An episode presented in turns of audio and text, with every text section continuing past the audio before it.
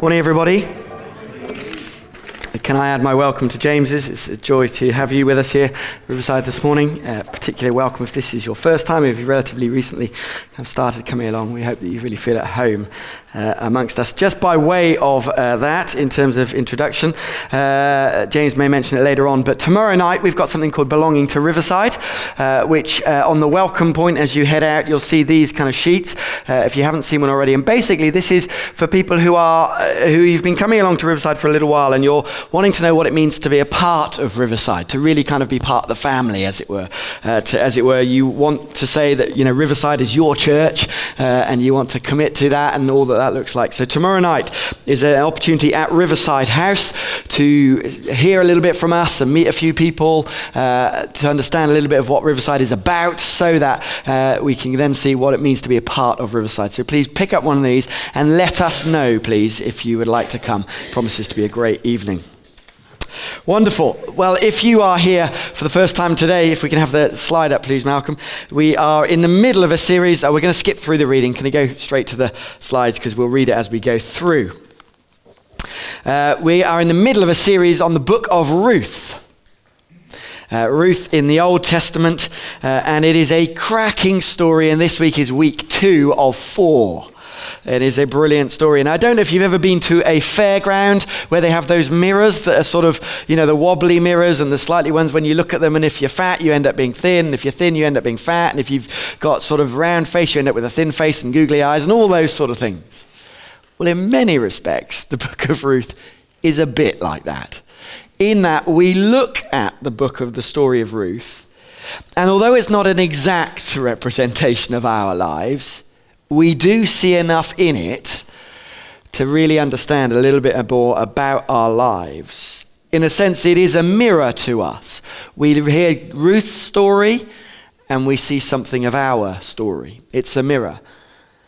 But not only is it a mirror, it is also a window for us because as we look at the story of Ruth, we also see through that and see something of God. See, we look through the window, as it were, and see what God's doing in his big picture, in his big story. So we see ourselves and we see God. And if you were here last week, it's worth just reminding ourselves about the story before we get to chapter 2. Because for God's people, the Israelites, things are in a mess. It's the time of the judges, which was a really dark time in the nation of Israel. They'd rebelled against God, they'd done their own things, and it had caused all sorts of problems, one of which was they were in famine. They had no food. And so one guy, Elimelech, took his family, his wife, and his two sons to a neighboring country, Moab, because they thought it would be safer there. They went looking for food but what ended up happening was real disaster for them. They knew that they shouldn't go there. They'd been warned against Moab, a desperate people doing horrible things. And yet they thought what they sought what they thought was sought what they thought, sought what they thought was security. And actually, it led to great danger. And it reminded us, for some of us, we sometimes make decisions on what we think is an interesting, wise decision. We might choose a job over here because it seems to be the sensible one, but we forget to think about the repercussions of what that effect might have on our faith or on our family and so on. And today, we get what happens is when they got there, Elimelech dies, the two sons die, and then we've got Naomi left with two daughters in law from Moab. And so she comes home to Bethlehem, and Ruth, one of her daughters in law, turns, comes with her. And we'll see three things from this chapter 2. Firstly, we'll be reminded that God's at work in your life right now. He is. We'll also be reminded that sometimes God chooses to work through people who have a servant hearted attitude. And then, thirdly, we'll see that that service of God has massive effects, way, way beyond what we can see in our own lives. So let's jump into this story and let's look at verse 1 to 3. We're going to read the passage as we go through.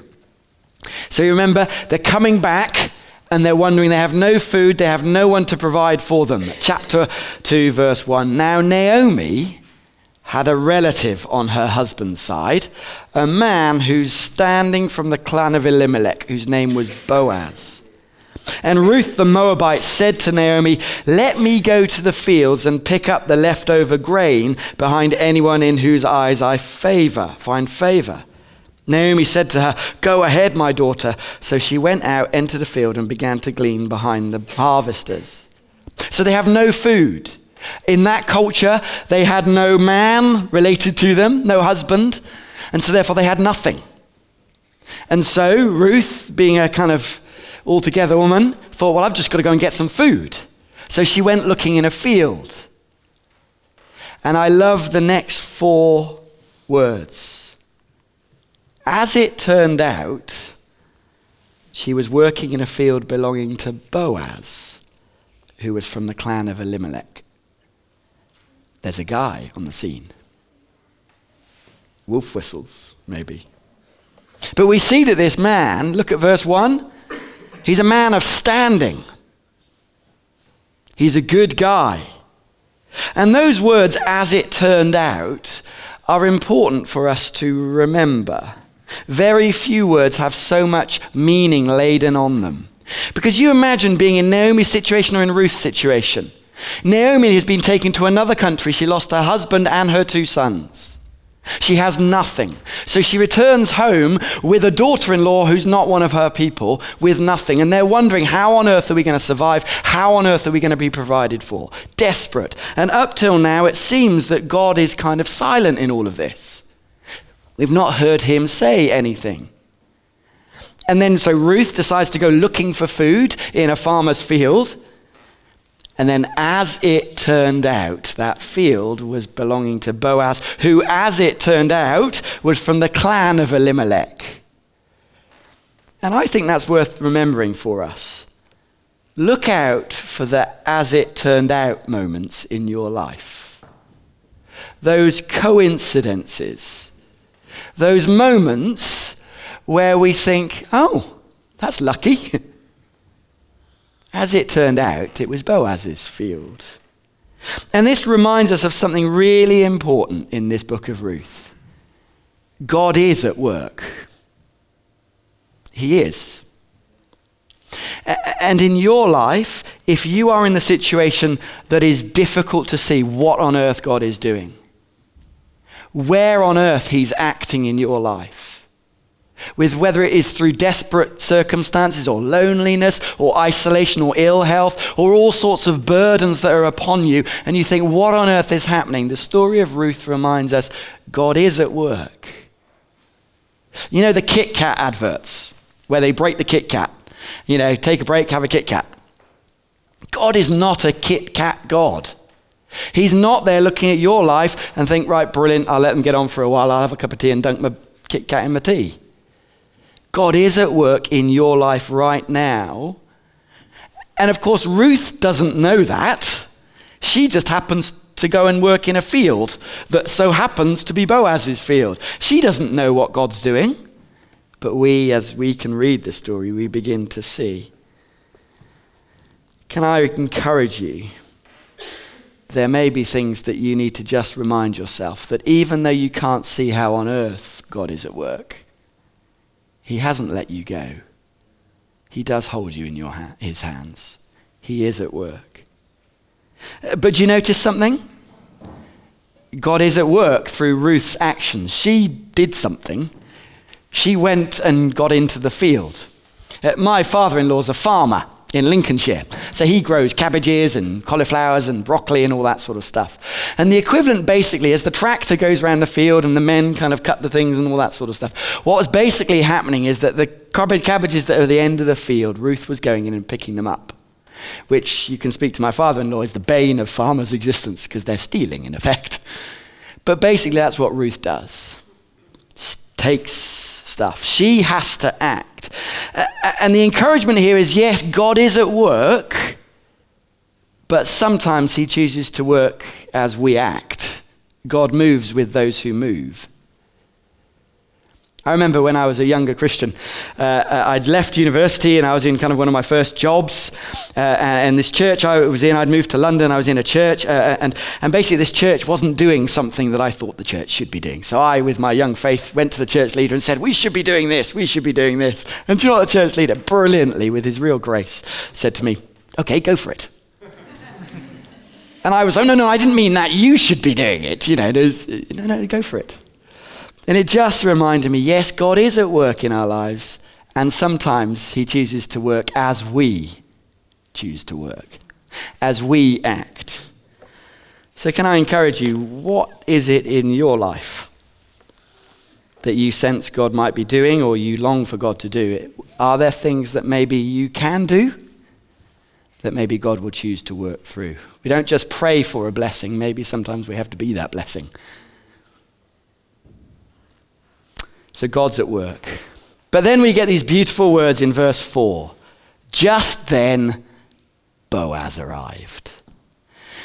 It's that moment. You remember Pride and Prejudice? Where Colin Firth comes out of the lake, all rippling. For some women in here, this is that moment. Or, or, for guys of a certain age, you remember the moment in Dr. No when Ursula Andress comes out on the, the beach uh, I was toying with the idea whether I should put the images on the screen, but we might lose the rest of the service. Just then, Boaz arrives. Swoon. He's here. The knight in shining armor. Maybe, just maybe, things are looking. And not only is it good that Boaz arrives, but we see something in these early chapters about who this Boaz is. Look at how he greets his people. The Lord be with you. He's a good guy. He's not a slave driver, he's a good man. But not only that, verse 5, he's caring. Uh, who does that young woman belong to? And they, they tell her. They tell him, sorry. And then we see some amazing words. Boaz calls Ruth and says, Don't go and glean in another field. Don't go away from here. Stay here with the women who work for me. So not only is a godly man, but actually he's willing to take this random foreigner under his wing. Come and be one of my employees. Come and work with my people. Watch the field where the men are harvesting and follow along with the women. I've told the men not to lay a hand on you. So not only does he provide, he's actually protecting. And not only that, and whenever you're thirsty, go and get a drink from the water jars the men have filled. Do you see that? This man, Boaz, is way better than Colin Firth. Not that I know Colin Firth. Providing, protecting, ensuring that this woman that he doesn't yet know is looked after in every way. Not only that, verse 14. At mealtime, Boaz said, Come over here. Come have some bread. Dip it in the wine vinegar. Not only providing, not only protecting, not only ensuring that she has drink, come and eat with me. This Boaz is not just a random farmer, is he? He's not just romantic interest in the story. He's a rescuer dare I say it, he's a savior. And it reminds us of this reality. Sometimes God's servants demonstrate something of God's care. When we choose to serve people, we're not just blessing them, we are actually showing something of God's care and blessing. A few years ago, uh, I, I, was involved in a leadership kind of program thing where church leaders came and um, you know you kind of had some input over the week, like a conference, really. And the organizers of this conference basically viewed it as being important that they wanted to bless the people that were coming. So it wasn't just a conference, you know, get input, but actually to make them feel kind of, you know, all warm and fuzzy, as it were. And so what they did was they'd asked before the conference had happened, they'd phoned people that knew uh, these people, either husband or wife or close friend, whatever it is, about their favorite chocolate. And what they would then do is they provide the favorite chocolate when they arrived at the conference, you get your chocolate bar. Now, there was one guy that the organizers didn't know, but one guy was really skeptical about coming on this conference because it was going to do deep heart stuff. It was, you know, kind of a retreat type thing. And he really didn't want to come, and he was thinking about giving up, giving up church leadership and wasn't sure. He was not in a great place. He didn't know that the organizer of this conference had been told that this guy's favorite chocolate were those little chocolate squares that you get at the curry house after the curry, you know, with your coffee. And what the organizers of the conference had done had phoned up this guy's local curry house and said, Is there any chance we could get some of those little square chocolates? They'd organized it all. So that when this guy arrived at the conference, God went into his bedroom, there on his pillow was one of these chocolates. That man said at the end of that week, that moment changed everything for him. Because then he realized with a tiny little act of kindness that this was far beyond just someone giving a chocolate. This showed him something of God's care for him. Dare I say it? For us here this morning, maybe, just maybe, in those moments where we do see a glimmer of light, maybe, just maybe, that remind us that God cares for you. But not only that, for all of us, we can show people God's care by tiny little actions. For the people right now who are helping in the children's groups, just helping them have fun and doing a good story and helping show something of God's love. They don't know, we don't know the lasting impact that may have for decades. For the people right now who are sat at the back twiddling knobs on PA desks so that we can hear. We don't know that little act that maybe, just maybe, that might see something of God's great care. What about for you? What opportunities might there be for you this week in your workplace to just through a very small act show something of God's care for your colleague? Maybe it is literally putting a bar of chocolate on their keyboard. What is it? A way that in people in your friendship group that you know are struggling, that you can simply just extend a little act of service to show them something that God is for them. And of course, we see that ultimate reality in Jesus. You see, as we turn to the New Testament, we read these words in the book of Philippians. In your relationships with one another, have the same mindset as Jesus Christ, who, being in very nature God, didn't consider equality with God something to be used to his advantage. Rather, he made himself nothing, taking the very nature of a servant. As we stoop down and serve other people, our colleagues, our family, our friends, we do exactly what Jesus did for us. And it may be that for some of us this morning, what we need to do is simply accept God's gift to us. And for others of us, maybe, just maybe, we need to extend that gift to those around us. So, God's servant shows something of God's great care. But as I head to a close, there's something else here. Something else. You see, Ruth starts doing all this, gleaning in the evening. She threshed the barley, she'd gathered it, it amounted to an ephah, that's 13, about 13 kilograms. That's a lot of grain. She carried it back to town, and her mother in law saw how much she'd gathered. This provision that Boaz had done was way, way over what would have been expected. Ruth also brought out and gave her what she'd left over after she'd eaten enough. Amazing. And so her mother, Naomi, says, What? Where'd you get this from? Blessed be the man who took notice of you. And so Ruth then tells all about Boaz, and then we see these words, verse 20 The Lord bless him. Naomi said to her daughter in law, He's not stopped showing his kindness to the living and the dead. And she added, That man is our close relative. He's one of our guardian redeemers. That phrase has a whole world in it. Basically, in those days, the nearest relative, if a husband had died, would have to take responsibility for the whole family. Taking the, the daughters, and the, because of course nobody else would have provided. And here we have this building, building, building story.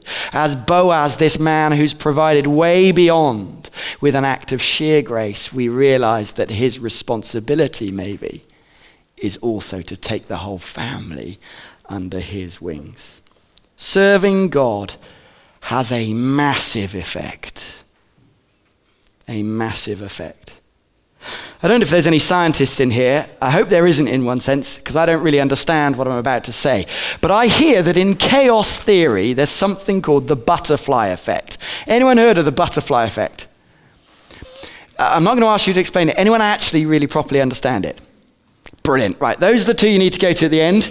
Uh, from what I understand, the butterfly effect is basically the theory that, for example, a butterfly in China flapping its wings can actually, if all the circumstances in the world are right, have a dramatic impact elsewhere in the world. For example, causing earthquakes and stuff like that. Broadly, is that about right?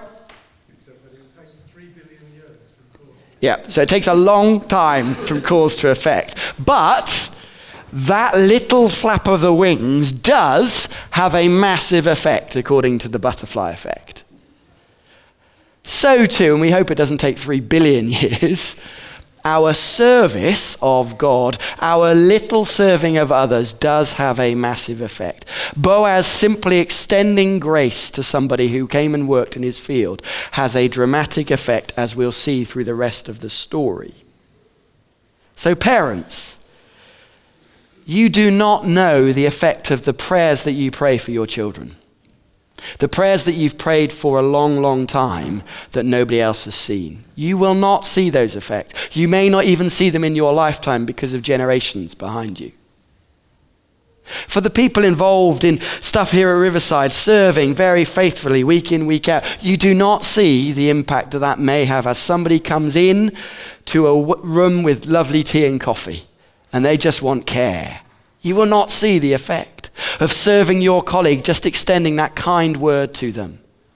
It will and it does have a massive effect.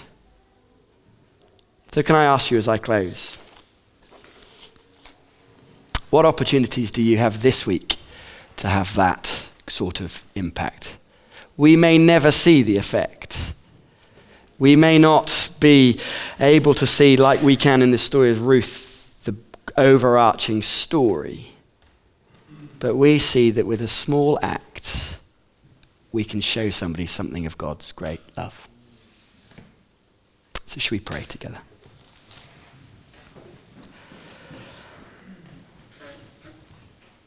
What we're going to do is, I'm going to pray, and then we're going to have a moment of quiet. Uh, and in that quiet, you may find it helpful to simply think of your week, the week that's ahead of you and to think, what opportunities do I have this week to show something of God's care? And then to simply ask God to help you to do that. And then after that, I'm going to simply read a poem with the words on the screen. So let me pray and then we'll be still for a moment. Father, we thank you that you served us in Jesus. You gave up everything for us. Lord, may we take hold of that and may we then serve others, we pray. So show us now in this stillness uh, what opportunities we may have to do that this week, Lord, we pray. Amen. Let's be still for a moment as we think about our own weeks.